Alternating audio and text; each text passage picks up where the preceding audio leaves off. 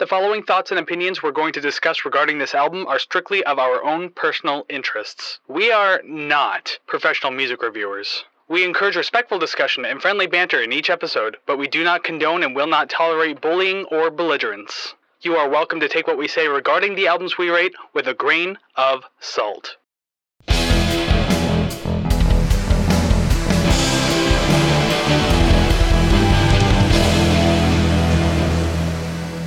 Well, hey there, everybody, and welcome to another episode of the Rate the Record podcast, episode 56.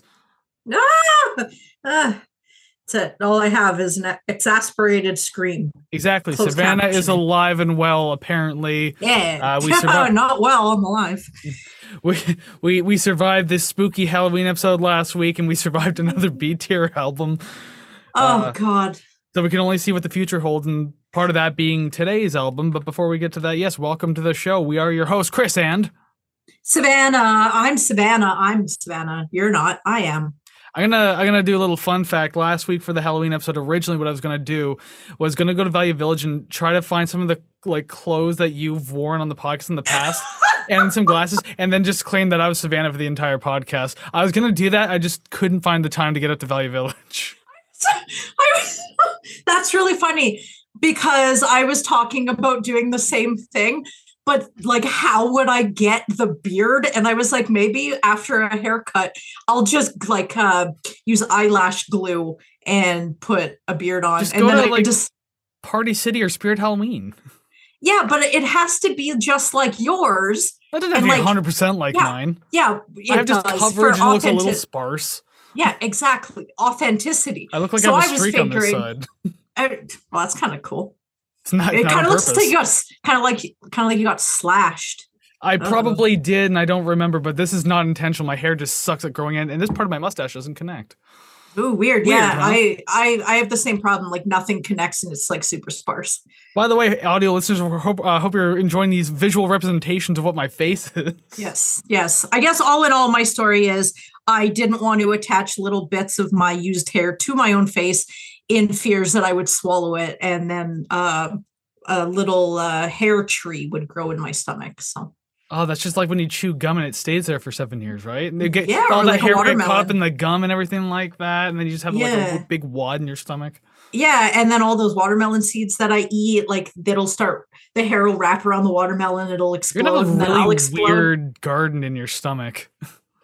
Mhm. I am a garbage disposal. Yes, Anyways, we're way off topic now. We're supposed to be talking about album today. we are. So hey, thank you very much for joining us today. We sure hope that you like what you hear today, assuming like not only hearing us talk, but we hope that you listen to the album too, because we always want to know what you think, because we want you to be part of the musical community that we're trying to build. And in order to do that, you can do certain things like you can hit like, subscribe, rate, share, comment, follow. All of those things really do help this community grow larger and larger. You can be a part of that. Another brick in the wall, haha, Pink Floyd joke, even though today's not Pink Floyd. But It's not. regardless, those are all free things you could do to help, especially if in the audio realm. You go ahead and leave like that five star rating and a really good review that really bumps us up in the music commentary section. You know, one of the most popular sections in the world, obviously. Yeah, ha, ha. our opinions are the best opinions. Everyone needs to hear them. And that's that itself is an opinion, but it's still factual. exactly.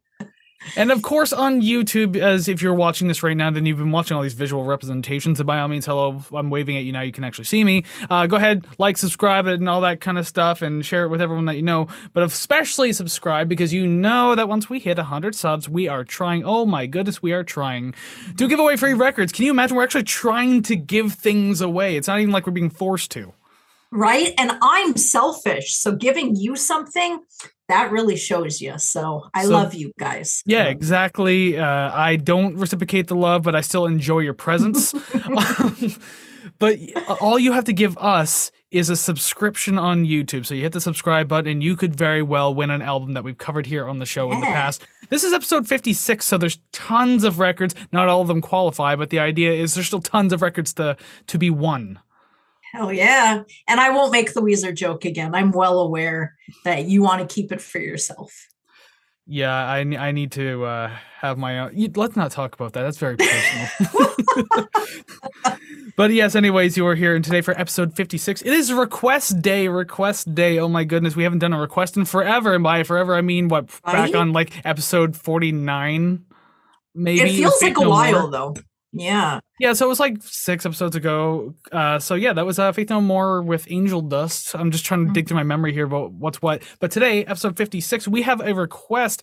Donna wants us to cover Cat Stevens' "Tea for the Tillerman," an album I didn't think we'd ever have to cover on this show. That's not Right? that's not a bad thing for me to say. I'm just saying, like, I I don't think Cat Stevens would have been an, one of our initial picks. Um, maybe Maybe like five I, years from now. yeah, and if I was like bored enough and I'm going through a list going, yeah, okay, yeah, I'll do that. But I've never heard a Cat Stevens song knowing that it was him.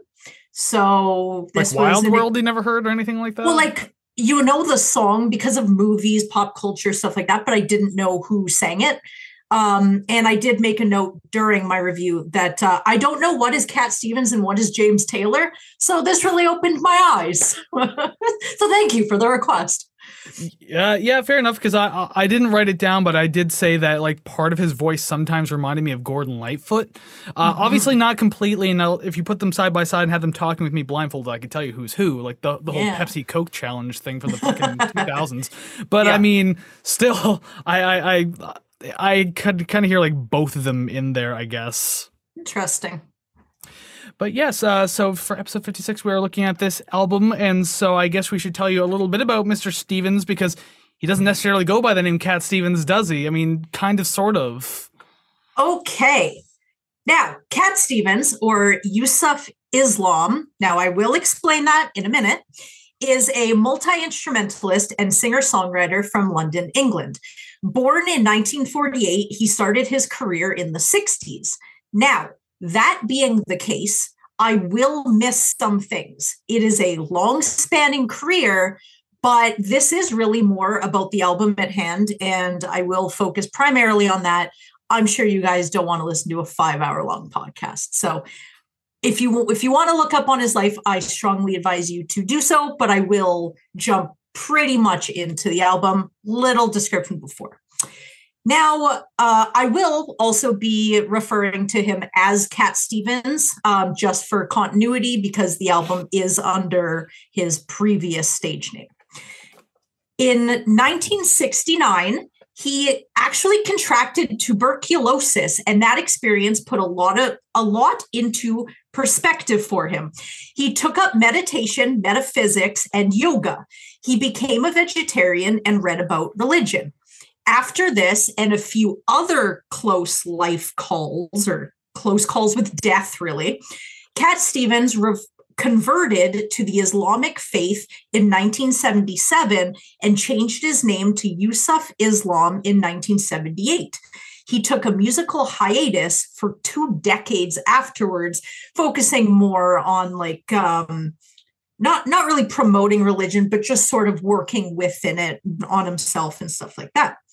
Now, rewind eight years to November 23rd, 1970, to the release of Tea for the Tillerman produced by Paul Samwell Smith, who is actually the bassist and founding member of the Yardbirds, and recorded in London. The album saw two singles, Father and Son and Wild World. If you don't know the song, you know the song. Number eight is as high as it would climb on the Billboard 200 chart and would be certified three times platinum in the United States. AllMusic gave Tea for the Tillerman five stars. And to be honest, they are the pinnacle of what's good. No Apparently other so, but oh my god, five stars. So this is an S tier album, guaranteed. no, no other reviews matter at this point. This album has been on many uh, albums you need to hear before you die lists. Far too many for me to uh, describe.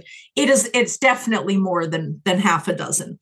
It is looked back on quite fondly.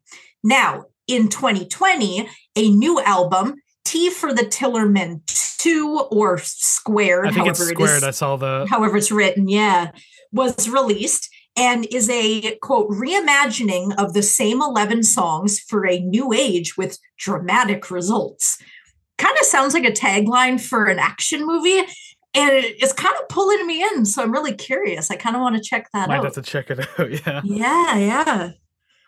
Well, that's really uh that's interesting because I saw Tea for the Tillerman squared. Yeah, that tiny little two at the top there. Yeah. Didn't really read too much into it. I just thought it was like a remastered album or something, so I didn't bother. That's same, same, same. I didn't know that it was like a a change up. I thought it was the same thing. Maybe I'll check it out after we're done here today. Yeah.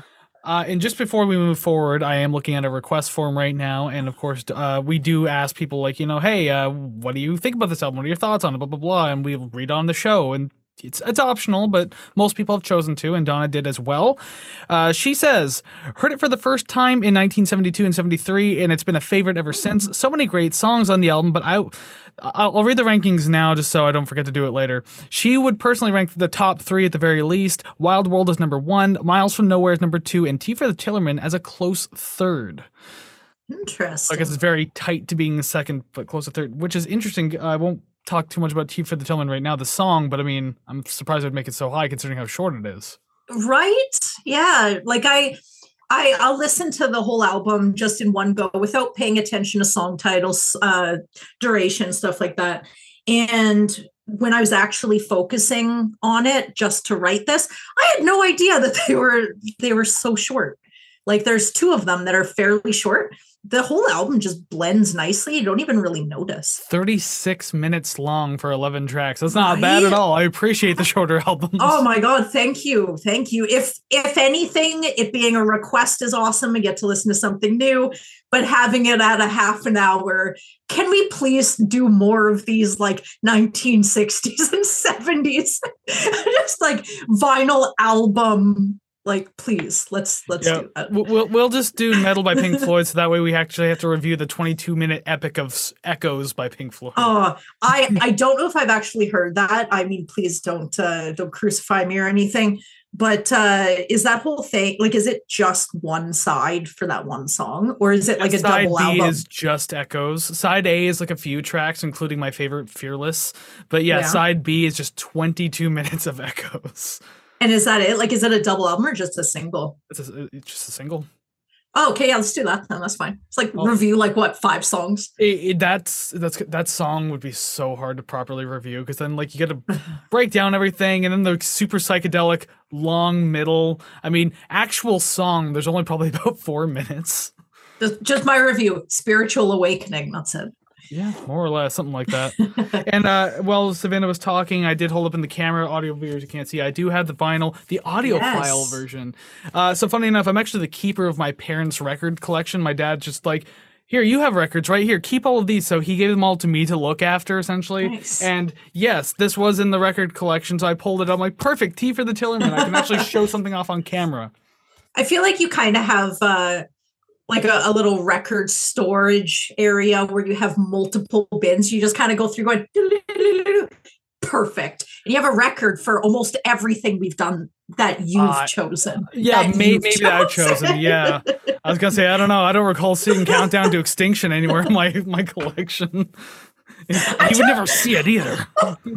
Just imagine that you liked the album until we reviewed it, and then it's just like a fresh Prince shot of jazz being thrown out of the mansion, but it's just that album being thrown out your window.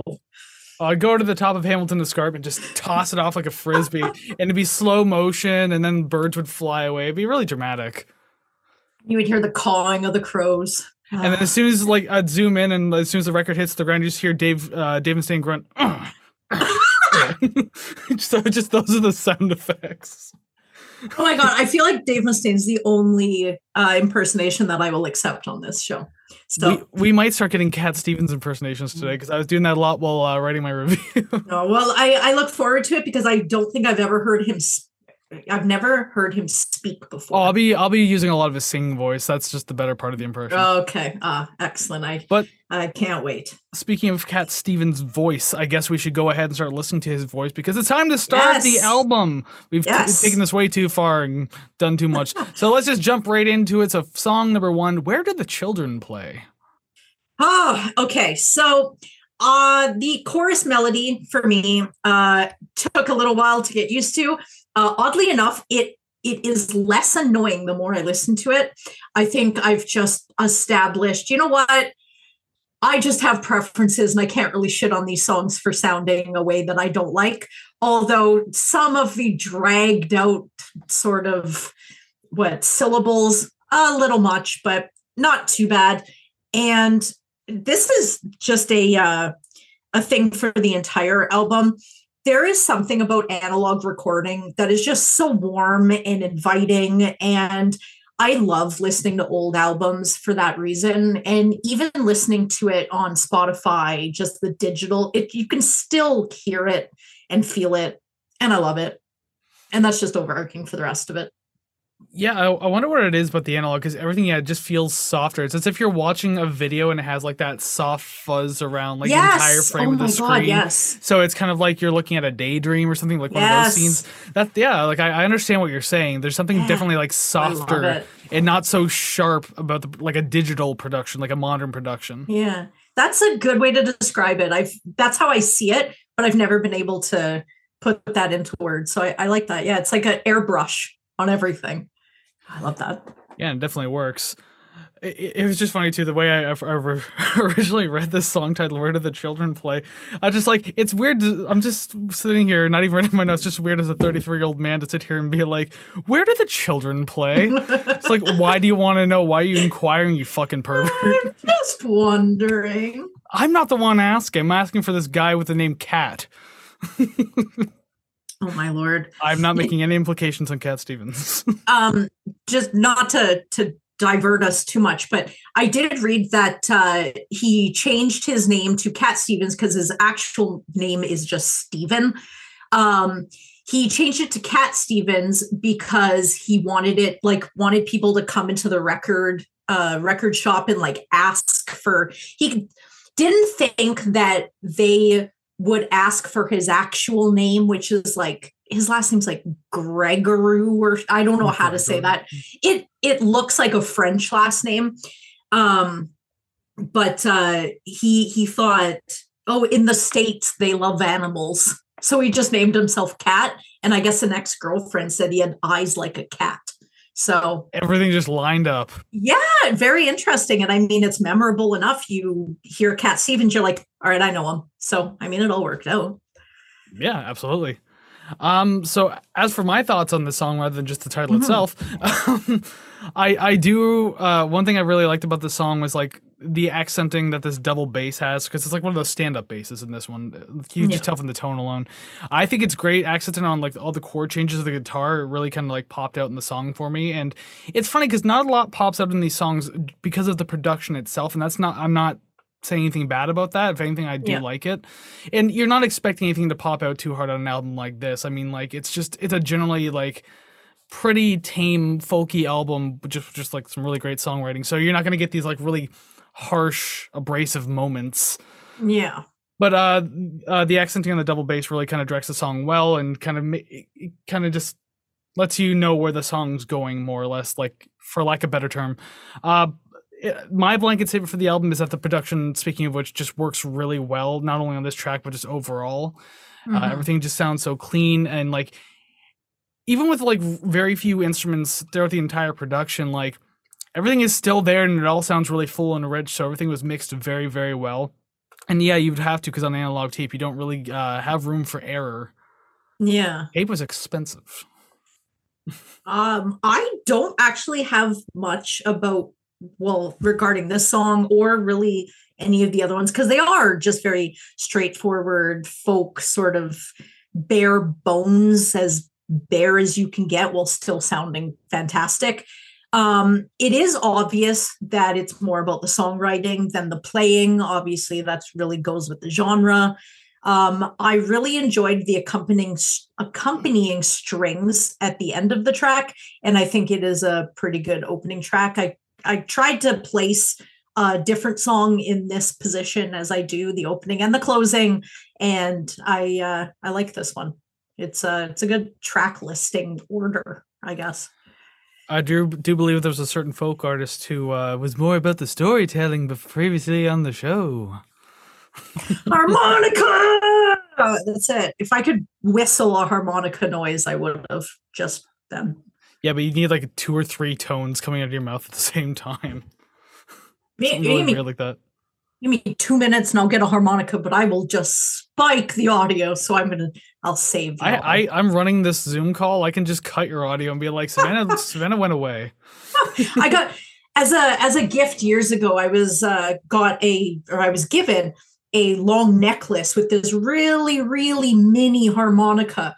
So there were a couple times that I'd wear it out and I would just wear it under my shirt and then just pull it out and then just blow on it and then just just keep going. It's harmon. Maybe I do have a newfound appreciation for harmonicas. Uh, we're reducing blonde on blonde. It's happening. We're not folks. doing. We're not doing Ooh, that. I We'll can't it. wait to dig back in. Let's go to the I'll- remaster this time. I'll do another Bob Dylan album, but I won't do that one again. Uh, what's the Get Your Kicks on Route 66 or what the fuck that album's called? Return to Route 66 or something like. That. He's got an album something like that. I don't really remember. no idea. I, I, I couldn't tell you which album is which. Uh, the only other note I have for the song though is uh, I do like the pickup towards the end that has the drums finally kick in. Um, it's just Mhm. unfortunate it took so long to kick in because I really liked it and I felt it was appreciated when it finally did. Yeah. And also, uh, the thing about folk albums too is if it does indeed have like a drum kit used in it, the tone is fantastic. It's a little muddied and punchy. It's not too sharp, but the, it it works so well on softer music.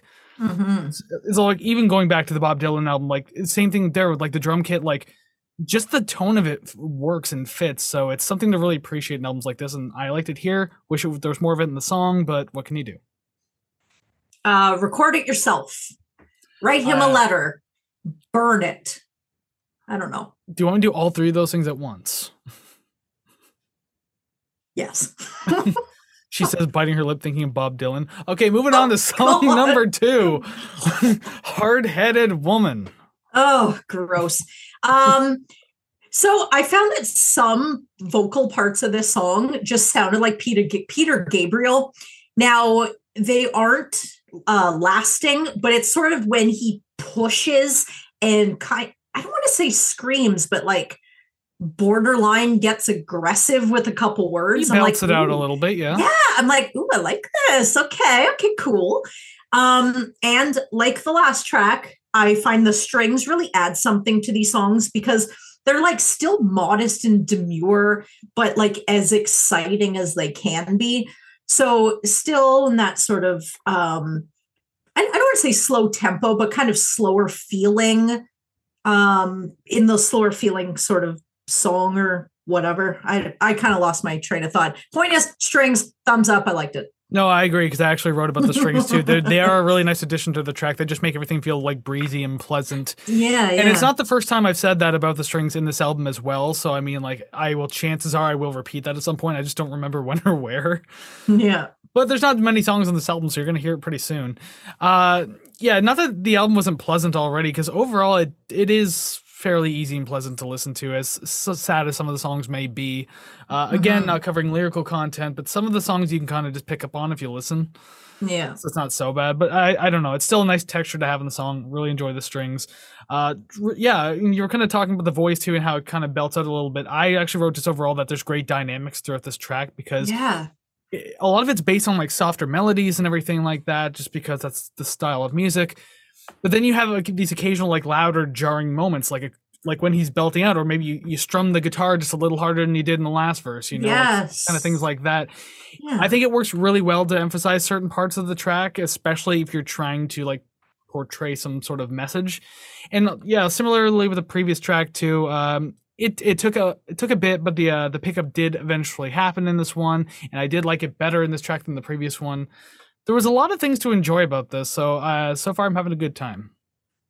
Uh, I agree. Um, like I said, I don't have too much in the way of, I guess, criticisms. Um, I I can't write music, can't tell someone else how to write music, and there wasn't much in this that I didn't like or wanted to change. It sounded just as good as the last one to me, and uh, at this point, I was actually looking forward to continuing on. I know that sometimes for me, the first couple of songs if they don't get me right away, my attention span it's just gone. And even if it picks up later on in the album, I'm like, I you lost me a couple tracks ago, but I'm still on board. I'm still excited, and uh, yeah, so I mean that is a positive for me. And what, yeah, when it comes to albums like that, because like I have that kind of issue too. Like I'll try to break it into quarters if I can, depending on Mhm. how long the album is. So like if it's a twelve track album, then you know I'll listen to four songs now and review them. I'll yeah, I'll do the other four a little later, maybe the next four the next day or something along the lines of that. yeah. Like I do a full listen through, but then yeah, if, if I need to like I, I think the last time I really did that, I'm trying to think, might have been Therion, which was also Yeah. a request album. Yeah. Uh, where it's like I, I needed to listen to that in chunks and like Yeah. kind of digest it that way. And then when I was done, I overlapped and listened to the album again, just front to back. And I was kind of reading my notes as I was listening to the tracks. I'm like, okay, this all fits. I'm I'm I'm good with these notes. yeah. I didn't need it for this one though, yeah, because not only is it a short album, but it's just pretty pleasant all the way through. So I you don't really get tired of it. Yeah, and because there isn't, I, I there's no lull in it at all. And there have been some albums that we've listened to, and and the way that you review is is the way I review. But at the beginning, I will listen to it just mindlessly. I'll put it on in the background just to kind of, if anything piques my interest, at least I really know what to focus on next time. But there are some albums where my interest is piqued after I've thought, oh, this is boring. I hate this. Yeah. But this one is just it. By the time I thought, oh, I wonder like if there's going to be anything I, you know, might not like, the fucking album was over. yeah, exactly. and then, then you have That to like it. jump back tracks. It's like no, there was one thing I think I wanted to say where it was, and you're going through all the songs, but thankfully they're so short you can find it pretty easy. yeah. Or you listen to it again going, okay, no, it actually isn't that bad. Okay, cool. I like this. It's Yeah, there's literally only one song on this album that's over four minutes long, and it's I mean it's Mhm. five minutes long, just a little over five, but everything else is like roughly three and a half. There's a couple of like one to one and a half minute tracks. I mean, Yeah. Really to the point. I like it. You're like getting his shit done. yeah, it's not prog folk, it's just folk. I, oh my god. Well, I can imagine it's like a um, sort of open mic night, and he's like, "Okay, so I have all of this material. I have to get it in within half an hour." Does an entire album at a, like a random open open mic, and that's how the album happened. That's, that's the way I'd like to think about it, Whoa, anyways. buddy, save some for the album. No, I'm just gonna go ahead and uh, do it all here. Now, if you'll excuse me, find the girl, settle down. So, yeah. here it comes. Oh god. It's just uh, ma- doing a voice like this is like that's my Cat Stevens impression, even though it's Oh probably God. very inaccurate. But It's like a, are any of the accents I do accurate at all? like, Uh, really? Dave Mustaine if he was a snarling pit if he was a snarling pit bull. Yes. well, he is because he's the alpha male. Remember that Oh my god, I fucking more so than James so. Hetfield. Ay, ay, ay. Yeah, it surely is a wild world when that's true, right? Number three, Wild World. Again, got to get that pun in there somewhere. So during the last track, there were a couple chord progressions where I thought, wow, this really sounds familiar. Well, then this song came on and I thought, oh, okay, this is why. Yes, absolutely. Because it sounded it sounded like this song. Um it's not hard to oh, oh, okay. So during the chorus, it is really, really hard to not vocally mimic the guitar scaling after the title phrase like every time I hear it, I go do do do do do do do. I just I can't I can't not do it. then that just makes the chorus that much catchier. Right? I know. The fact oh that you're, god, you can sing the lyrics pretty easily because they're really understandable, but then you can also immediately hum the guitar and piano. Like Oh yeah. you sing, there's like no point where you're not singing the chorus. So hey, you know what? That's good songwriting Right? right there. And I don't know if it's just the repetition and being like hearing it over and over and over for I would assume decades because like it's a very well known popular song. It's been covered like dozens of times by different artists. The Wikipedia page of this song alone shows all the notable covers, and there's there's a Yeah, bunch. There's a bunch. right and so i don't know if it's just uh, exposure or if it's super catchy i'd like to think it's just super catchy right off the gate you hear it one time you're like all right it's in my brain now it's where it is where it lives Well, I mean, come on, like, ooh, baby, baby, it's a wild world. See, there you go. See, we, we, we had our very first sing along. It works. perfect Um, the one thing I've always liked about this song, and I never really like, I th- I think I subconsciously knew this over like the decades that I've heard this song since I was a kid. But never really understood until I critically listened to it was the changes between minor and major in the verses and major uh, the courses. So the Mhm. verses are all done on like a, a minor kind of scale, and then the choruses transition over to a major scale, and so it kind of it, it kind of gives you like I don't want to say like a like an uneasy verse, but it's it definitely has that feeling of sadness because that's what a minor chord kind of portrays Yeah. And then when it gets into the chorus, it feels like a like everything was like saturated with color, and it feels warm and it sounds nicer and pleasant. The birds came back out, springtime happened, you know, like that Yeah. whole thing. Nice little resolution. So those are always something I, I think that's something I've always appreciated, but never really discovered until now. So that was kind of Mhm. nice to have that brought out while listening to it. Um, the drum work in the song was really interesting because it's very, very minimal, and I mean, uh, really the most you hear from it comes out of the chorus when there's like, um, like the, they had like the occasional hit of hi hat, conga drums, like hand drums and everything like that. Very quiet in the background, but it's still there, and I really Mhm. actually kind of enjoy that. So it's it's not getting carried away. It fits what's going on, and it's still very catchy, memorable without like a big drum beat behind it. So hey, super cool. And then yeah, that just the catchy chorus, of course. Uh, but the one thing I do like about the chorus is like towards the end, um, as he's singing the portion, and I'll always remember you like a child girl, and like there's Yeah. that, that that big pause just before he like dives into it. It's like and I'll always remember you Yeah. like a child girl. And he's got that like slight growl in his voice again. There you go, like not quite belting. It's like the opposite, but still he's got the. And I'll always remember you. Yeah, you're just dancing the entire time. Audio listeners, she's dancing the entire time. It's just in my it's just in my head. So it's like all I have to do is read the song title and it's just in my head. And I'm like, yeah, I feel like this is definitely a sign of a good song when it is just that earworm that I know that for the rest of the night it's just gonna right in there. Oy. Well, there it shall stay while we still continue to talk about the album. Yep, yep. Um, yeah, I I really like the piano. Uh, it feels like another guitar, which is nice. Um, it is one of the best picks for a single. I'm not sure if I'd pick many others. Um, this one I think was a, a really good choice.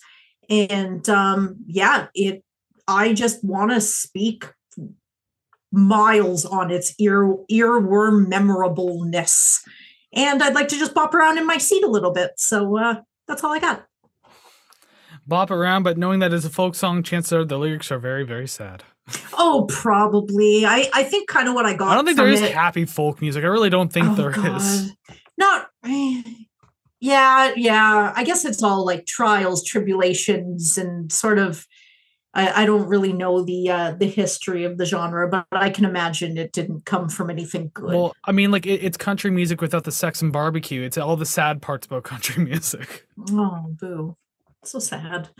But uh but yeah, I I like this song. It's good. Yeah. Well, there's a reason why it's a probably his most pop. I would argue and say his most popular. Yes. Or maybe what is that? First cut is the deepest. I know that I know that's by him. I thought that was by Sheryl Crow. No. Uh, I- it's funny because like that, I'm more familiar with her version than the original. Mhm. But yes, I know that was a cover. So uh, Yeah. I'm not that. I'm dumb, but I'm not that dumb. All right, I'll give you that then. All right, so we'll move on. Song number four, "Sad Lisa." There okay, now sigh at the just beginning there. Thanks. Thank you. I'm very sad. I'm very sad about this. Um, while you grab your pencil, you might as well just put a check mark uh, next to this one. There is so much about the song that I like. Um, first off, the piano, it like sounds eerie and it really translates this like sad feeling. So not only is he singing about a woman that's sad and sort of what she's going through to a point, the music really sort of translates that as well. Um, I found that some of the lyrical phrasing was like a little uncomfortable, but I got used to it and I kind of fit it in with the music, with I guess how unsettling some of it sounded. So I was like, well, maybe it, it kind of paints this cohesive picture that maybe I can't quite see. Um, but I find it so sad. I love it. And and may I quote myself, and the strings. So sad. You're quoting yourself in the review that you're currently reading. So meta. You could have So just meta. you could have just said it without saying and quote myself. It's like those people who literally like say a quote and then say their own name after the quote. Well, soon I'll just be Savannah Esquire, uh, Savannah last name Esquire. So Well, soon I'll be Doctor. Nah, I'm not gonna be a doctor. Fuck that. I've got no joke here. So I'll just move right on because my the fact that I thought I had a joke is a joke. There you go. Huh, I laugh at that. so with uh sad Lisa here, yeah, the piano's really pretty in this one. I do enjoy that. And it was nice to have it as the lead in the track. So far, like it's the first song that's done that, so that's really cool. Uh there's also a solo violin that kind of kicks in. That's a really nice addition to have. So you got these like kind of like not exactly new elements, but the ones that are standing out a little more. So it kind of gives you something else to appreciate about the track. Uh, yes, the string section is really good at like the emotional impact of the song and like kind of bringing that out a little more. So it definitely helps. And the vocals are like well done in this track as they are across most of the album. There's like a lot of softer parts. I think with a song this emotional though, it would would have been nice if you had like one kind of vocal swell that kind of like intensifies just a bit. Like you don't necessarily have to belt it out, but just increase the volume a little bit, increase the dynamic, just for the fact that like you know you can emphasize some of the sadder points. Yeah. Not that I docked points for that, but I just thought it'd be a good idea. But I mean, what the hell do I know about songwriting? Uh absolutely. Well, when we review one of your albums, you Conflict know. of interest. I can't do it. A plus, A I was plus. gonna say S tier. Now what? Oh hell yeah. Um yeah, I don't really like I found it pretty difficult to point out certain parts in this album, whether it be like the drums, the guitar, whatnot, because it is so minimal, but so I guess put together nicely because it does have like the album itself has like sort of little choir bits or with the strings or the piano and whatnot, but it's not it's not a prog rock album, you know what I mean? Like I can't be like, oh, then they did this part, then this was in this time signature and this and that. And even with like normal rock songs, at least I can be like, oh, the guitar this, but this is just a acoustic guitar, maybe an accompanying guitar. Everything sounds fairly acoustic and warm. And I feel like just saying that is 75% of the reviews I'm going to talk about per song. So, I mean, yeah. unfortunately, I don't want it to come across like I wasn't paying attention to it, but like, are it's really to the point, and all of these songs aren't filled with filler or fluff, or it's just verse, chorus, verse, chorus, sort of bridge, sometimes solo, not all the time, which is still nice. And it's just that's it. And I like that for my minimal attention span. This album was perfect. Well, and as we alluded to earlier too, just the fact that like, yeah, with the with the uh the, the length of the songs being shorter and everything like that, it, it really does help the fact that yeah, there's no fluff or anything in this album. Yeah. Uh, I, I can't remember the exact point I was gonna make, so I was trying. I was just I was I was using word fluff right there to just try to like get my memory back. But then you know that feeling when you're trying to remember something and speak, and you can actually feel something in your brain, kind of like it's like melting away or something like that. It's just this weird trickling feeling of just like there's the memory I wanted, and I'm not gonna be able to get it back. Yes. Um, a lot of times have been caught on camera where, oh, you can tell something's moving up there and it's dead. It's dead now. And I'm like, yeah, I don't know where I was going with this. Well, it's good that all I did was literally repeat what you said without adding anything to it because I completely forgot what I was gonna say. Ah, and to the point we are miles from no where I don't know. I tried. I was gonna say we're, we're. We're we're miles from the end of the album. I don't know. Well, actually, we're not. It's actually not that far away.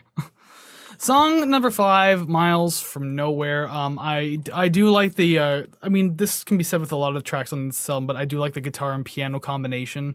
Uh, This song in particular, I think it sounds fantastic. It's a really well paired combo, and once again, just kind of like this really great vocal performance across the track. Like I feel like that's just a blanket statement that I should probably stop bringing up Yeah. his voice tonally isn't the greatest I've heard, but it, it is endearing. It it is kind of sweet when you like match it to this style of music. So it, it's kind of like it reminds me of like you know n- not comparing these two. I'm just gonna get the idea of my head of like listening to Primus, for example, where like Les Claypool does not have a fantastic voice, but his voice is so well suited and it sounds great over top of that track. Whereas again, Sufjan Stevens, Sufjan Stevens, why the hell did I say that? Cat Stevens, I Ron totally, Stevens. I totally had to look up if they were the same person. no, they're because definitely I not. didn't I don't know who that guy is, but I've Well, heard his of- name multiple times. I've heard times. a few of his tracks. He's he's pretty good. He's pretty decent. Another kind That's of really funny. artist. Uh, but yeah, Cat Stevens again. He doesn't sound bad. It's not like Les Claypool, where it's like he sounds bad, but he fits what he does. Where it's like yeah. he doesn't sound terrible, but he's not. He's definitely not like the greatest singer. But my God, I, I like this. It sounds fantastic in this kind of style. So that's why I always say like it's great vocal por- performance regardless. And yeah, Mhm. this one kind of takes you on a few different, uh, like a little bit of emotion, a few different emotions throughout the track too. Because like he's quieter, he's louder, he's a little bouncier at some points. Like there's just a, like a few things going on, so it kind of like takes you on a bit of a ride, I guess.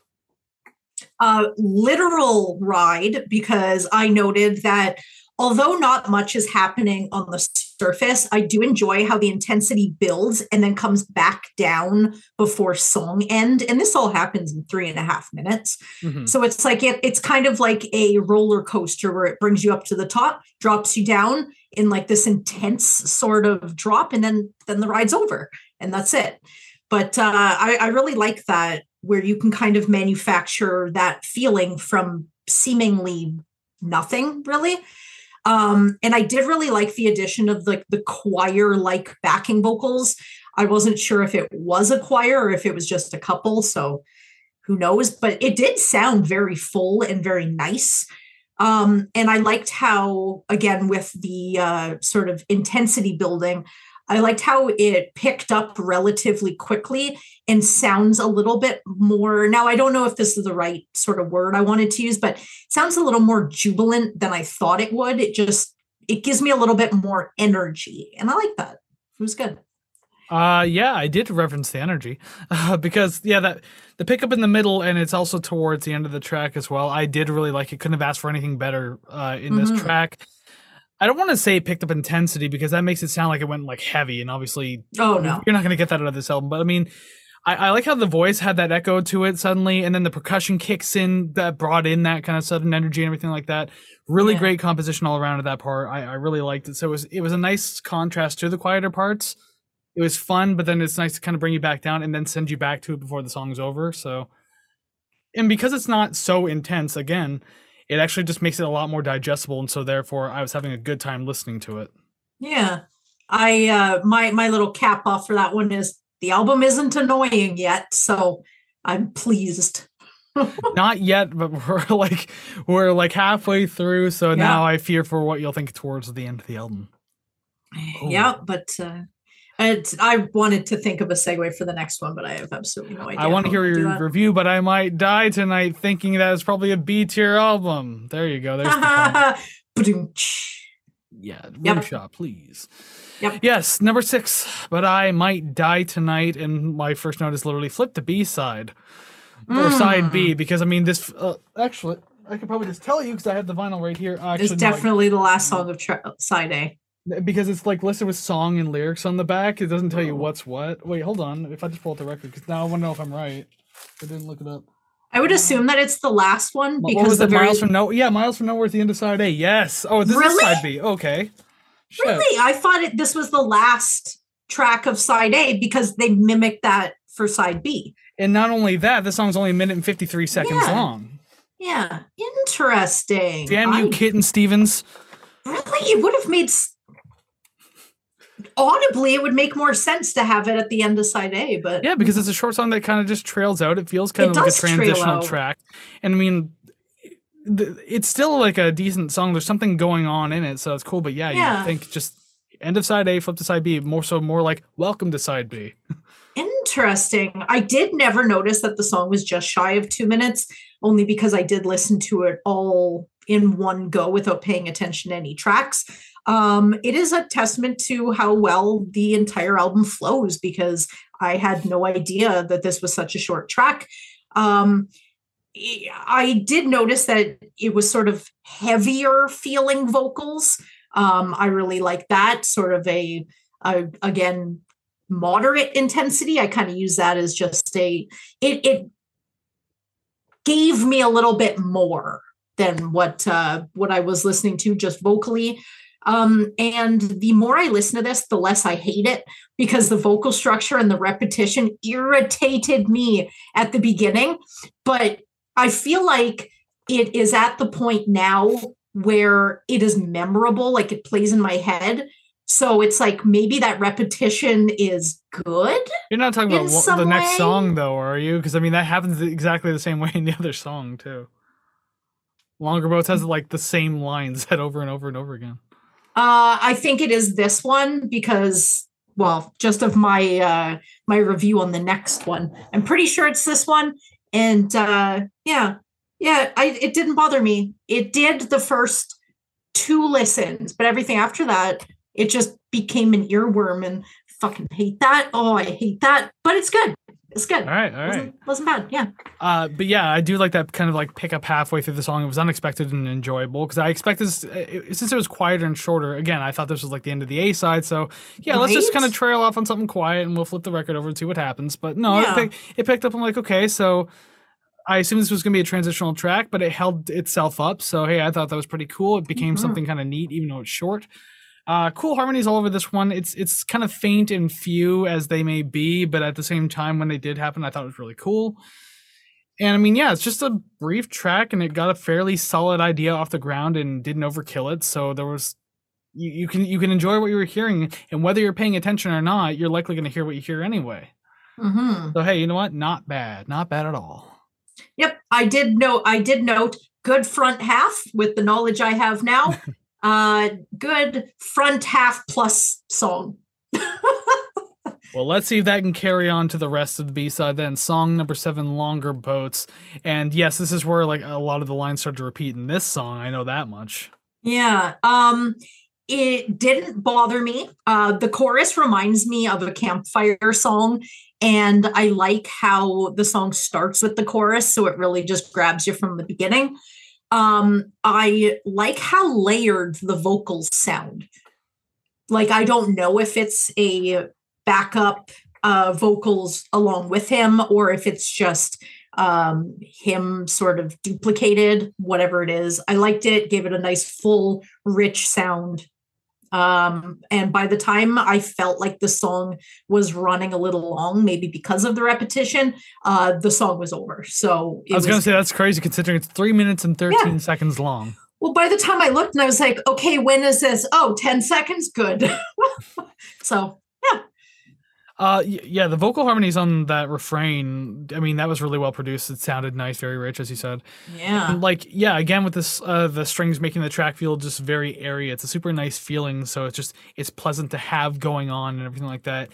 I felt the bass standed out, uh, stood out a lot more on this track. Uh, maybe it's the way of being plucked. I don't know. Maybe it's just the tone of it altogether as compared to everything else.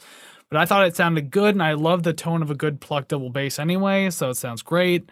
Bass is God. Yeah, and this one's like the big, juicy, fat ass double bass. You know what I'm saying?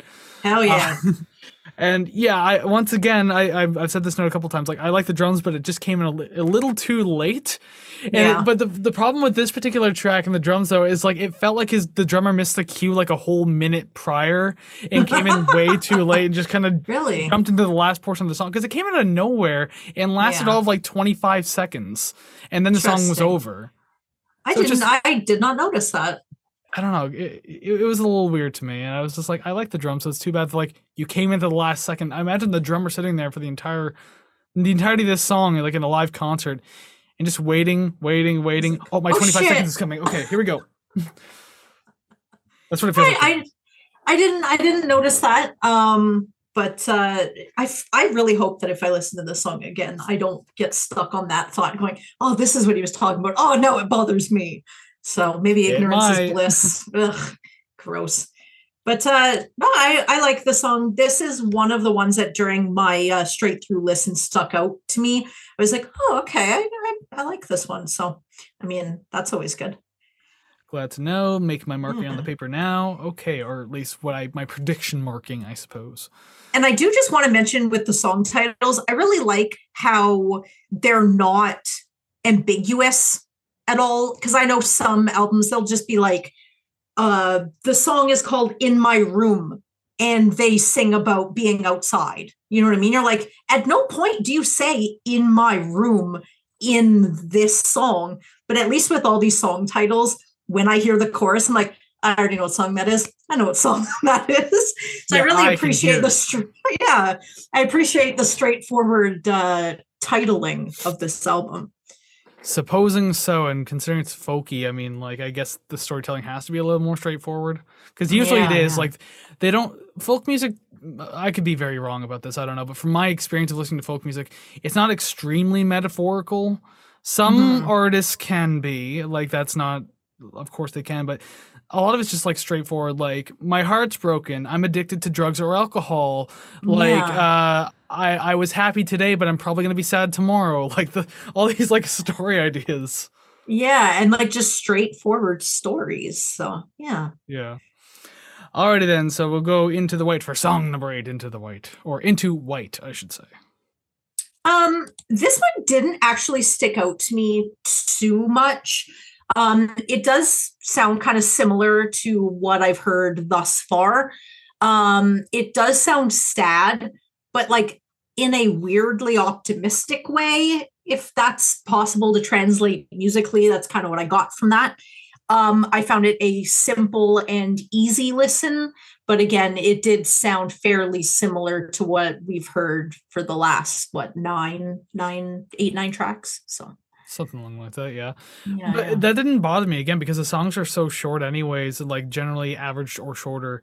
That Yeah. like I didn't think much about it. Like I kind of got that feeling with the song, but I didn't want to note it only because I was like, you know what, I, I I'm still enjoying what I'm hearing because yeah, like, yeah, usually it like I, I can't say that it wouldn't bother me if it sounded good and it, or would bother me if it sounded bad um because i know some albums i've been back and forth on whether or not like i like that they're still continuing on with one sound versus like oh you've already done this try something else yeah. i did notice it on this track but again it's not bothering me because I, I liked what was going on previously and I, I i like that it's still here and again you can't you can't expect too much in an album like this with given Mhm. like uh the the personnel on this album like there's not a lot of people there's not a lot of instruments so i mean like don't expect a crazy sax solo on song nine or something like that I, I think i would have actually hated that Imagine just out of nowhere. just no thank you you blew it we like- wanted strings, no horns. M- maybe like really light trumpet like su- i'm talking like airy Mm. light trumpet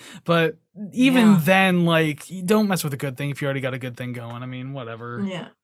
Yeah. Um, but uh there is nice light guitar work that kind of carries out through this track i like that so thankfully it's not a saxophone Um, the, the vocals again just work really well in this one as i said that's a blanket statement a while ago but it, i wrote it here too so obviously i'm still feeling the same way which is a good sign Mhm. um, I wrote this specifically, and so I'm gonna have to remember this as I'm reading it too. So I'm gonna have to read it directly. I really like the way he sings, and everything empties into white. Uh, that with the chord and maybe even key change is audibly pleasing. Yes, I do remember that because like just the way that part was sung and it like it changes the key just slightly for like a moment Mhm. and just the way it was i i can't i, I don't again i'm not really good with music theory so i don't even know if it's technically a key change but my god it was so nice to hear that and i was like ooh that's different a little chill down my spine Yeah. i'm glad i could do that for you my son anyways that's my cat stevens Oh, thank you three so much for waiting so long into this before starting that bullshit. i already th- i was doing cat stevens and i already did that earlier But yeah, you- but you now you're anyway. singing. Now you're singing, so it's terrible. um, yeah, I don't really have much. Uh, just because it does sound similar, like like you said, it isn't a bad thing. I don't want to allude to it being as, as such. Um, but it's really just a this is why I don't have much to say because I would just be repeating myself over and over. But I'm realizing that talking about not having much to say is really repeating myself over and over. So I'm done now. No, yeah, fine and dandy, but I do find that even when we run out of things to say, we still find things to say just based off each other's comments. So at the very least, things carry on properly that way, right? Mm-hmm. And I mean, I don't know what you have to say, but I'm on the road to find out. I was I was thinking of a transition, but you got there first. That's fine. I already got like two technically. Beautiful. A, I have one and a half in this episode because that second one I did was kind of like garbage. I, th- I I don't even remember what the hell I said oh, they're anymore. they're they're all terrible. You're welcome. Song number nine, on the road to find out the the, the five minute colossal prog rock track. Um, uh, even at five minutes, I wasn't waiting for it to end. Um, No, although yeah. I don't really have much say about it as an individual track. Now, I halfway through reading that, I was like, well, I'm re- repeating myself a million flippin' times. I do like the melody of this one. Um, there's not much that I don't like about it or didn't like about it. And I find myself when I'm doing these reviews, I'm I, I feel like sometimes I focus more on the stuff that I don't like. So I'm more likely to make note of that. But when I do like something, I, I feel like I'm more likely to just pay attention to it and take it in than write it down, which sometimes I feel like is to to a detriment, but I mean sometimes no news is good news, right?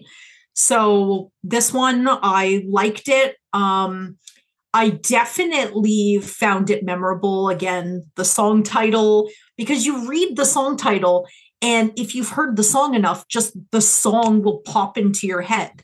And I really like that. It's I feel like I'm I'm kind of it's like psychological something. Like they're they're brain training me somehow. But uh you know what? This album You playing 4D chess with your brain. yeah, exactly. Like you, you title these, I look at it going, oh, I know exactly what song that. Oh, they got into my brain somehow. So stay out of my brain. Well, when I see this song title, I just think of "On the Road Again" by Canned Heat. On the road again to reap a particular bird to. On the road again, you know. You've heard it, I know you have. Maybe I don't know. Is it one that if I hear the song, all I would think about is like long distance truckers? Maybe, but the voice is memorable because of how like weirdly plain it is. It's and really muffled like this. Interesting. So like it, it's one of those things where even if you don't remember the song outright, like something about his voice just stands out. You're like, oh, that's, Yeah. that's weird. yeah, I might listen to that. We'll If see. you ever hear something described as canned heat vocals, it's literally referring to that. Interesting. Never heard that before. But on the road to find out, uh, my notes about the song at the very least. Uh, Mhm. Yeah, this had a very warm opening riff to the track, and I mean, like some of the songs have had that already, but this one stood out to me in that way of being like the warmest one so far. So, really pleasant, and I mean, it's it's just makes me feel the best upon hearing it out of all the ones I've heard so far. So, definitely got that one going on for me. And one thing I noticed too is that there's even though it sounds minimal, like if you- if you sit down and listen to the track, especially going into the chorus, there's an, like a really interesting amount of like instrumental layering going on. Mhm. And so it was fun to kind of like pick it all apart in just like the small parts that were happening in the background and really each one plays a relevant role because when I was listening to it like all combined together, it's just like, you know, everything fits really well. So I kind of like how even the smallest parts in the background that a lot of people miss, if they're there and they still play a good role. hmm Um, I I anything I thought about the song, I clearly did not write down. So I dropped the ball on this one. So I'm gonna just look at you and go, I agree. I hope you at least gave it a score and a fair one at that. Uh, I gave it a 0.2. Oh, is that your way of trying to avoid the B tier? No. Well, yes. Throw it in the D tier. There you go. If you gave the song a 0.2 and you beat out like literally anything from like, you know, through her eyes by Dream Theater or like anything from Ratitude. Yeah. If this song was worse than anything on those albums, it's like I swear to God, what the hell is happening with this podcast? Well, to find out my score, we're on the road to find out. You already did that. You can't do two. You only get credit for one. um the more I listened to this track though, the more I really enjoyed like the soft, like weightless feeling verses that kind of pick up to Mhm. these bouncier courses. So again, like a lot of texture going on this track. Again, very soft. Yeah, I saw that like little f- flash spasm on your camera there. Like I don't know what the hell that was. Um, if anybody wants to join our Ko-fi page, um, I can get a new new ring. Oh We- my god, I'm so sorry about the seizure-inducing lighting that my uh, Yeah, setup. I don't have to put like trigger warnings at the beginning of our video. Warning: Savannah's camera might give you a seizure. Well, I mean, you might be so overjoyed with uh, joy uh, looking at me that you might have one anyways. So, I mean, oops, might be. You're literally killing people, and you're like, "Uh oh, sorry." so cute. Anyways, you're dead.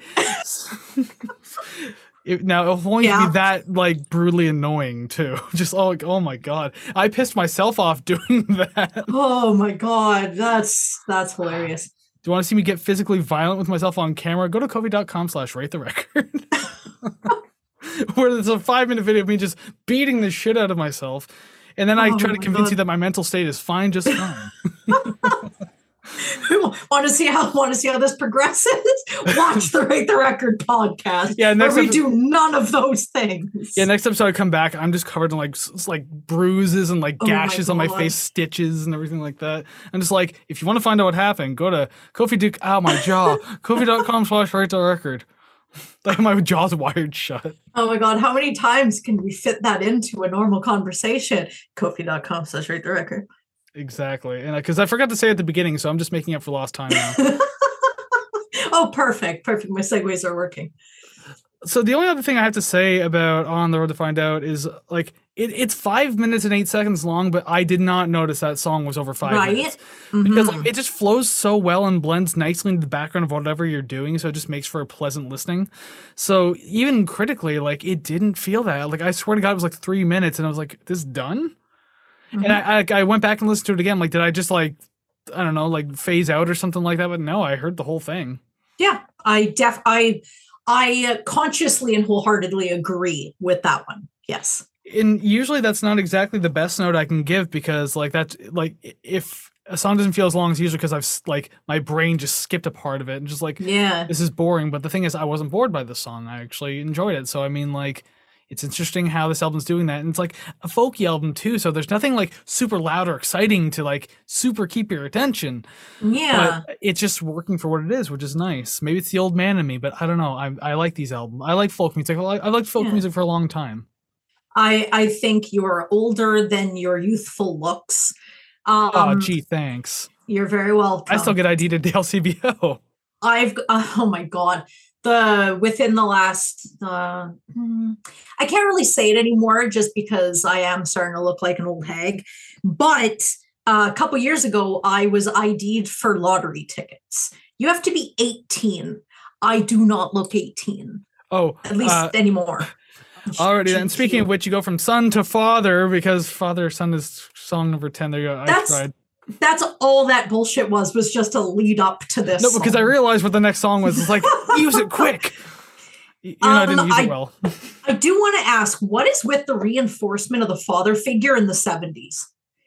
I feel like there's a lot of like dad come back or uh, that Cats in the Cradle, which was released two or four years after this. I, I don't know if it's just the concentration of them all around the same time or if something well i'm not really good with history so i mean forgive me for not knowing any of this um, but what was going on at that time that everyone was worried that their dad was going to leave or dad spend more time with me or i'm not around to see my son grow up because it's always I- the father and son thing I, I have a theory on that, and I'm like I, I can't say it's based on any sort of truth, but it makes sense in my head at the very least. Because I mean, like this would have been like when boomers were kids, right? So like this is Mhm. like their generation, and these are the parents that were like came like their parents and grandparents came from like you know the great depression a couple of world wars uh doing like a lot of hard labor to feed like seven eight nine kids because that's what fucking boomer families look like. So yeah. these fathers were probably very miserable and distant and they're just like i have all these kids but i don't want to get close to them because i'm too busy trying to provide for them. So it's like a weird disconnect where it's like a love hate relationship. It's like don't talk to me don't bother me i'm trying to protect you yeah Uh, interesting it, it, it makes sense to me especially again like especially with the disconnect of like uh the I, I can't remember the names of the generations uh like the ones before the boomers maybe the silent generation i can't remember the names Mhm. but regardless like they you know they had world war ii the vietnam war as well like in the 70s especially uh, was that like the 60s and 70s like I, I my timelines are fucking awful for the wars Um, I assume it and the was korean war too by the way korean war Because- in the 50s. All I think about is CCR, and I'm assuming that was like the 70s, and i also if not early 70s. Yeah, and as I just mentioned too, the Korean War, and uh, because like Mhm. I even had a grandfather that fought in that one. Um, so I I think it's because a lot of that, and especially because of like what these people would have seen while they were at war, probably cut off a lot of their emotional sense, and so therefore all these boomer kids felt a disconnect from their parents, and that's why their parents uh like used to beat the shit out of their kids because Yeah. again you don't have that emotional connection anymore you're just like oh you're my kid smack you did something wrong smack Yeah. Oof. and then the boomer generation grew up and romanticized being beaten by their parents. Oh, yay. And it's up to our generation to fix it all because God knows no one before us is doing it. And then we'll be blamed for not fixing it. Oh, of course. Of course. Anyways, I gotta talk about father and son. yes. we got on some like uh psychology kind of stuff there.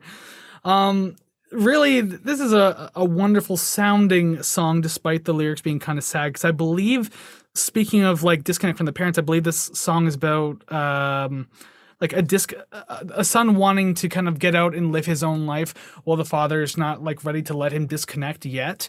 So it's a kind of weird strange relationship in a way. I, I again i could be wrong. I didn't do lyrical analysis but that's kind of what i'm getting from it. Okay. Uh so yeah like lyrics are sad. Song sounds really pretty though. And i mean it's just a pleasant track to sit through. And especially because the song has narrative changing between father and son. Like the quieter parts are like the, the the dad's speaking. And then the parts that are a little more yelled and belt out belted out are the son. So it's Mhm. nice to have that kind of like changing narrative and that being like the driving force of the song. Um, I don't know what I thought hearing it other than, oh, this is sad. Um, I kind of got it like it's an audio version of the book, Oh, the Places You'll Go. Cause it Dr. just Seuss? it's yeah, it, Really? it kind of gave me a feeling of like, well, because like the lyrics at the beginning, like I, I obviously can't spout them verbatim, but the feeling I got was kind of like you'll you'll end up like me. I know that he says like you're you're young and it's your fault. yeah you're young and it's your fault there's I so hate much that. you have to know Yeah. And it, it kind of feels like a a little optimistic where it's like here will set you free and you will learn on your own kind of thing. So I kind of got that. Well, it, it- it's actually the dad telling the son to just like, hey, chill out and just enjoy the time you have. Don't go crazy. But the son's like, I don't want to stay here. I want to. I want to move on. Yeah, yeah. Oh, the places you'll go. See, I, listen. I've read that book a million times. I had the entire Dr. Seuss collection when I was a kid. So I've uh, not. I would not compare those two, the song to that book at all. I've never read the book. I just know that everyone is always gifted it when they graduate or they're set free from their family Which and is so weird. Yeah, I've never read the book. Never did Dr. Seuss. Why, why would I want encouraging advice from a man who cheated on his sick wife? Apologies for the the seizure light again. Uh, I've I know nothing about Dr. Seuss other than uh, I think he wasn't a real doctor. Not quite. No. Ah, weird. Um, who's going to know. question me? He's too silly. Well, he's probably dead now. Um, I know that this isn't the last song on the album, um, but I do like the idea that it is. I feel like the last song is just sort of like a, I don't know, end credits where this is like still like the ending of the movie. Um, I think it sounds good as an exit track, whether there's a minute song following it or not. I really like it. Uh, I really like the background vocals. Uh, again, I've said it before, but throughout this entire album, I think it was really done well. They're not overbearing, they're very complimentary. And I think the song definitely emits the emotion that you would assume that it would solely from the title. Yeah, and it's funny because like I I was one of those people who maybe didn't know what this song meant like a long time ago or Mhm. anything like that. And I'll say that I've mentioned on the show before that uh, like every Sunday I do like a classic rock radio show for my college station, and on a Father's Day special I played this song without knowing what the lyrics were. Oops. so uh, shout out to everyone who has dad issues out there, and I just played this song for you. You're welcome. Mabby. Yeah, I didn't know. It's just like father son, and like it sounds like the beginning literally sounds like father giving advice to son. So I was like, this is a Right? perfect Father's Day song. Idiot, read the lyrics. Because the son's like, no, dad, fuck off. I got it. yeah, interesting. Um, yeah, and it's nice that I do like the instrumentals in this track that they kind of take a back seat and don't try to stand out too much. Like there is kind of a solo portion, very quiet Mhm. though. But it, it's nice fitting just sitting in the background while the story progresses because again, there's a changing narrative between father and son. So I like that it the vocals took the forefront out of everything in the song and it fits. It's nice. It worked. hmm I agree. Um, I spouted all of my opinions already, and I I would like to say that nearing, if not being the end of the album, um, I think it is perfectly placed. Um, it is a nice sort of note to leave on, whether regardless of what the song's about or not, just audibly, I think it is a perfect uh, perfect fit for that. And by the time I was done listening to this, I didn't feel fatigued. I didn't feel um, like I wanted any more. I felt satiated, and uh, I I liked it. I liked it. Okay, it was good. And, and and fair enough on that note because I, I will say that my next note actually goes into the next song, the final track. So we'll just transition there now. Yeah. Song number eleven, the title track, "Tea" for the Tillerman. Um, uh, the first thing I said that this feels like it would be an encore track. Yes. Yeah. So, yeah. because a like, father and son. I can definitely get those end vibes, but like this, because it's only a minute and six seconds, it's super short. Mainly, mainly just him and the piano for the for the most part of it. But yeah, it, it, it feels like a fitting end to the album because again, it feels like that encore track without being too silly. Like, remember when we listened to what was it? I think it was the White Stripes, and the last song was just a fucking joke. Like, I don't know what the hell it was, and it sounded terrible. It's like. It sounded like an end of the album demo track, and I didn't like it. I remember that much. I think so. Yeah. Yeah. Um, but this one, despite it, I don't think it should have been the end. At the same time, I'm okay with it being the end because it still sounded nice. It, it still kind of concluded itself, and it, again, it feels like an encore, so it feels like it could have ended up in somewhere at the end of a set list. Um, and for the most part, it's it's a pleasant little song. I do like it. Not much to take in. Again, minute six seconds. yeah. Uh, there's a sudden swell of vocals on this part where this whole cho- like choir comes in and says "Happy Day." It was a really odd insertion and it's a one-time insert out of nowhere. It didn't even build up to it too. So I was just like, I, I remember sitting there like just flabbergasted at the end of the song, just being like, "Why?" I didn't. liked it. I, I didn't dox points. I'll say like I, I did not take away points Yeah. because I was so confused by it. But I was just like, that felt unnecessary. If you did it twice, then maybe. But once it's Yeah. like that, you it's like you were trying to jump scare people. So I don't know. just just having that in there it made me want to listen to it as like not not paying attention that it was just over a minute if not a minute long um hearing that sort of choir trying to trying to make up words here but choir um hearing that i wanted to hear more i wanted the song to be longer and then it ended and then i was Yeah, like very abruptly too. I was like, huh. Then I looked down and then Spotify has gone back to the first track. I was like, the fuck? It did the same thing for me too. I was like, the fuck? That was it. And then I, I went back, listened to this track again, and went, no, come on. Like, you could have doubled the time. Just, you, you could have just doubled everything. And I would have been like, okay, yeah, I like this. It was good. It, for a minute, it was pretty good. You know what's funny? I, I can say something like that. If we ever did Abbey Road by the Beatles, I would say the exact same thing because you have that song called "The End," which is, comes at the end of like this like three or four song medley, and uh, like the end literally sounds like it wraps up the entire thing. But then there's a final track with just Paul McCartney on an acoustic guitar called "Her Majesty." I think it's like Yeah. 30 or 40 seconds long. It's extremely minimal. Nothing happens, and it ends awkwardly abruptly. But the thing is, Oh, it's a really pretty little track that just you don't know why it's there. Maybe it's kind of an encore thing, but just it's strange. But I do like it, so I, I can kind of like see where you're coming at with this particular track. Mhm.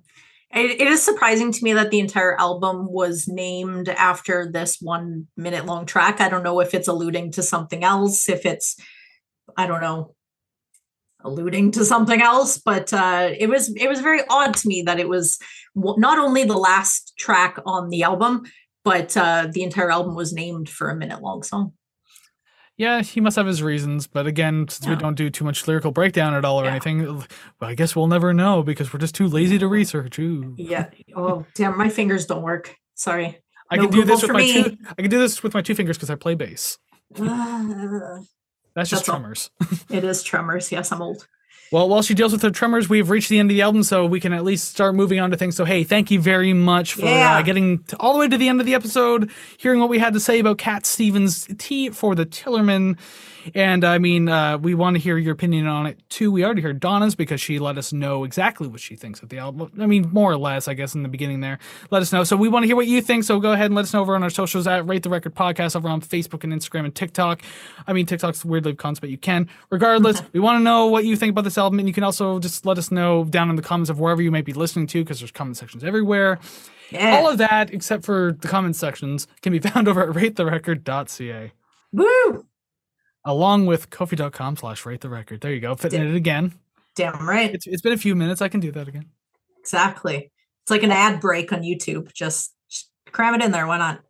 Well, it sounds like we we thought pleasantly of this album enough. So now we got to really really tell people what we think about the album because now the most telling part we got to rank songs and rate records. So I think we'll just go Woo! do that now. So above our heads, boom, graphics have changed. There are names, there are numbers, but there's going to be more names, i.e., song names.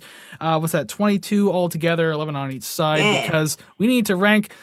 This is one of those albums where I'll say we're not ranking worst to best. Oh, hell no. This is just like what appealed the most to what appealed the least type thing, I guess. It's hard to oh say Oh, my God. because like Yeah. they were all pretty decent tracks. I must say, like although like I I will say my lowest song is rated a six, but even looking back on it, it doesn't necess- I don't dislike it. It just it, it, it wasn't as strong to me. it, it's hard because the more you listen because like I'll, I'll do like a running list and the more i listen to the album the more i review it i'll insert the songs and before i know it a song that was say at number five has now dropped down to number 10 only because songs that i heard after it just happened to enter the list above it. So like you said definitely no uh no dislike for any of these. So uh if your number one is our number 11 it is definitely not indicative of the album or the song as a whole And also, I mean, just like we say in the beginning, uh, take our opinions with a grain of salt, right? I mean, just yeah who, the, who the hell are we? yeah exactly you don't even know if sven is my real name It, it sounds like a stripper name, okay? it it does it And I bet you're so happy about that. i will use it as a stripper name thank you Oh, and then people are gonna leave in the leave in the comments. What club are you at? it's none of your fucking business Exactly. my my business outside of this podcast is none of yours. exactly exactly Perfect. All right. perfect. Well then, let's actually talk about music then, since like that's part Yes. of the podcast. Let's rank some songs. So song number eleven, Sad Lisa. tea for the tillerman Tea for the Tillerman. Mhm. Tea for the Till. My number 10's Tea for the Tillerman. into white. Oh, do you do you have any uh any like how many we're gonna have match? three I have three question guesses? marks. Question Uh, marks? I'm just gonna say one to be safe, but it's probably Okay. none because I just I'm I, Yeah. despite the fact that we're on a two episode streak of having at least one match, I Yeah. my, my faith is still pretty shattered. yeah, I'm gonna say zero, but if we have one, all right, cool. I'll take it. We'll see. Uh, song number nine, Longer Boats. Uh where do the children play? Where oh where? I almost wrote where oh where. God damn, I gotta stop saying things oh, while I'm where writing. do the children play? Where do the okay whatever. Song number eight. Where do the children play? It's one of these But- lists. But I might die tonight. If you don't tell me where the children play, listen, Yeah, sir, you're you're on a watch weird. list. That's weird. but I might die tonight. Number seven, Into White. Hard-headed woman. Which Hard- after a while I started thinking of hard-hatted woman, and then it just made me laugh the whole time. Men without hats because women are wearing them. oh god damn it! Song number six, Hard-headed Woman. This is a whole one-off list, isn't it? I hate this on the road to find out. Yeah, Sorry, so- audio listeners. I'm just staring at Savannah right now. Song number five, On the Road to Find Out. I fucking hate all of this. Well, I am breaking the streak because my number five is longer boats. So okay. at least there's Uh, that. Hold on, I'm gonna switch my number four. no, I'm kidding. Uh, so okay, so on on the road. You, wait, sorry, your number five was longer boats. because I, I once again wrote on the road. We need a longer boat. Number four, Wild World. Father and son. Find a girl, settle down. I am old and I am happy. Oh, look Yeah. at that. Song number three, Father and Son. Gotcha. Miles from nowhere. Well, we got zero, I can tell you that much. Song Yeah, number two, know. But I Might Die Tonight. Uh, Wild World. There's my faith shattered once again. Song number one, Miles from Nowhere. Sad Lisa. I like that song. Sad. Uh, Yeah. zero for 11 we broke our two week streak there and uh, we couldn't get the third time as a charm but that's okay i guess It's whatever your fault. It's your Yeah. fault. supposing so anyways i guess it it's time is. to uh, rate the record because we got to do something so let's transition over yay Alrighty then, we have the album rating screen, and what's that? I extended the B tier yet again oh because Oh I had no other choice since it was full last time. All the other ones are just going to become so pixelated as you spread it out farther and farther. Well, just because like I was looking at like other actual like th- tier lists that use the tier list website, and like as you add more like to a certain letter, it just keeps like expanding that particular tier. Oh, so it's just like, well, I guess I'm gonna have to do that then. I wish I could do this automatically, but unfortunately, Yeah. that website sucks for the shit and doesn't let you save your lists. Yeah, You boo. can't add to them either. So I mean, like, it's, it's kind of garbage. Anyways, uh, we do need to find a spot for Cat Stephen Yusuf Stephen Islam Israel whatever his name is. We need to find a spot for Tea for the Tillerman. Yes. And our track record and my heart probably says B tier. Uh, I I swear to God, I hope it's different, but you never know, right? I go, mm, fuck. Mm, It's a B tier album. I know it. who's going first? You're going first Oh no. because I'm I'm making you go first. No. Oh god, I'm so scared. Because that way I can Um, I, I can know right off the bat if it's a B tier right? album or not. I know, and I don't like that. Um, okay, so I guess my uh my summary for the whole album, which really has been spouted um throughout the entire review. Uh, I liked it. I didn't think I was going to like it. I would definitely listen to it again. Uh, no bullshit. Definitely would. Um, I'm very surprised that my number one song isn't the most well known, which was a surprise. I very much liked it. And my score for this album was do, do, do you want me to wait? Dropping your stuff? No, I got it. I caught it. 76.09. 76.2. I had to write yours on the paper first, and now I'm going to punch it into Yeah. my calculator next to Yeah. my score. Yeah. But Uh, I see some sort of grin on your face while you're doing this, and it is alarming me. Because I, I just keep thinking about like the the awful streak of B tier albums that Right? we've had. And I not not only B tier, but lately they've been a streak of them being directly in the middle of the B tier. Ay, ay, ay. I, I really hope that's not the case. I got some fuck bad news for you. Fuck this up, man. Don't fuck this up. Uh, the streak continues because my score is 74.54, which We're puts it in the pretty close. Yeah, but that puts it directly in the middle once again at 75.31%. Another fucking dead middle B tier album. It's like the 75 seconds is getting stacked now. It Well- is just better than one hot minute, Is that but a not as but not as good as Duran Duran. really? Yeah, I know I I liked this album better than Duran Duran, I can tell you that much. yeah. Well, I, maybe it is the quantity of songs, but uh, yeah, 75, 85 is Duran Duran, so it's uh, nestled nestled right in there. But wouldn't you know it? You can joke all you want. You can be like, "Oh, I bet it's another B tier." The worst part is that we're always right. It is fucking annoying. Like I just want you to grade them better. That's all I want. some songs line better than others, and I'm being honest with myself. Hence, why these scores suck. Maybe I should actually start lying just so we can make things exciting. Just lie on the like most unbelievable album. Yeah, like five out of the like eleven songs are all ten out of ten. Just like there you go. Now I'm really, am- but then I'm gonna fuck it up, and the other half is all gonna be zero out of ten. So it's gonna end up like right in the Oh fifty. my, oh my god. Yeah, this this hurts. Yeah, kind of. Yeah, I don't know what to say anymore. B tier album once again. It just it doesn't end. Uh, Like I like to think that we're priding ourselves on being honest about our scores, but like, how does it just keep happening that like our thoughts are like, ah, middle of the road, why not?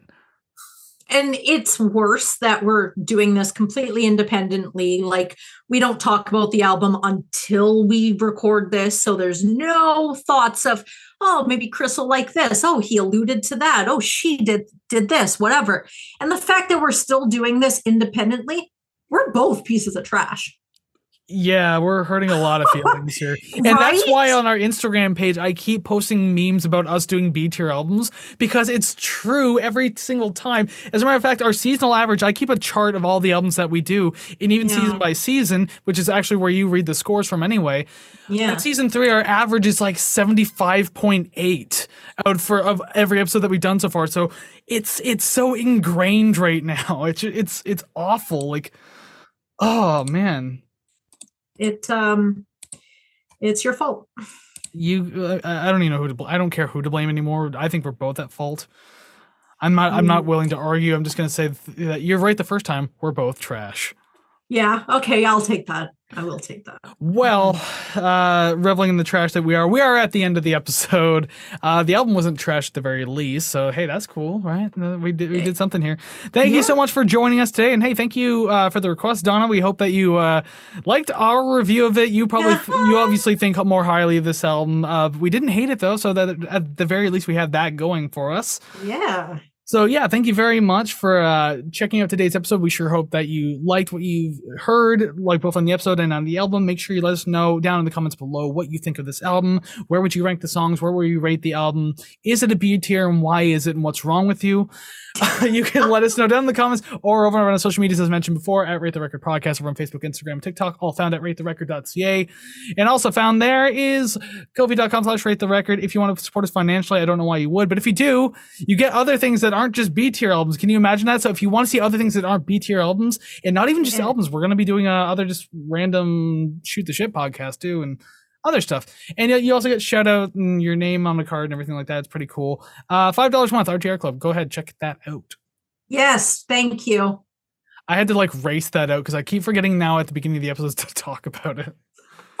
That's okay. I'll just slyly put it in during the normal conversation. I'll just do. I'll, I'll make an actual like separate recording of me just like stepping in front of the uh, like a green screen right in front of the podcast. Me and just like ko-fi.com slash rate the record. I won't explain anything. I'll just I'll step in, say that, and just step out. And that's it. Yep. And that'll happen every once in a while at deafening volumes, just to, to keep the audience on their toes. That's awesome. I just imagine you just doing a uh, like video overlay where you're sitting there and then yeah, you step in from behind, but you're interrupting yourself, yelling it, and then step back out. And then you look look back like, the hell was that? That would have to be such a weird, elaborate planning, and I don't feel like doing that. but yes, we are at the end of the episode. So once again, thank you very much for joining us this week. But before we let you go, we do like to give you like a little sneak preview of what to expect next week. And I can tell you it's going to be a better album because I chose it. And I mean, as much as Savannah doesn't want to admit, my albums are the better choice. Look at the A tier for proof. The ones that you yourself ranked or rated, I should say. Mm-hmm. But not only that, I I chose it. It's going to be a pretty decent album. But I will say the clue that I can at least give you for now: it's a Canadian punk band you likely haven't heard of, but if you have, you likely discovered them through Grand Theft Auto Five, just like I did. No, it's not Weezer. Ooh, interesting. I was going to say Propagandhi, but Grand Theft Auto 5, eh? I definitely have heard one of their songs then because I do listen to to that station. So you you know well, you would know who I'm talking about anyway. Realistically, Maybe. Hmm, okay. interesting. l- I- I'm I'm gonna give one more hint to the video viewers and the very very eagle-eyed viewers. So I got the Mona Frankie back here, right? This is the edge of the poster of the next band that we're doing. It's a, c- their album cover as well of the album that we're actually doing. Ooh, how mysterious! How eagle-eyed can you be? If someone actually gets that, I might actually just send you a free record just for getting that correct. Ooh, it looks like Beck's Odelay. Done. Equally as colorful, yes. Excellent. Alrighty then. So until we uh, hit you with that mystery album next week, uh, go ahead and go listen to some awesome music. Until then, like, oh, hey, why not? Give Cat Stevens a try if you haven't. It's a pretty decent album. I didn't, I didn't know what to expect either. Go listen to that, and we'll see you again real soon. So take care, friends. Bye bye.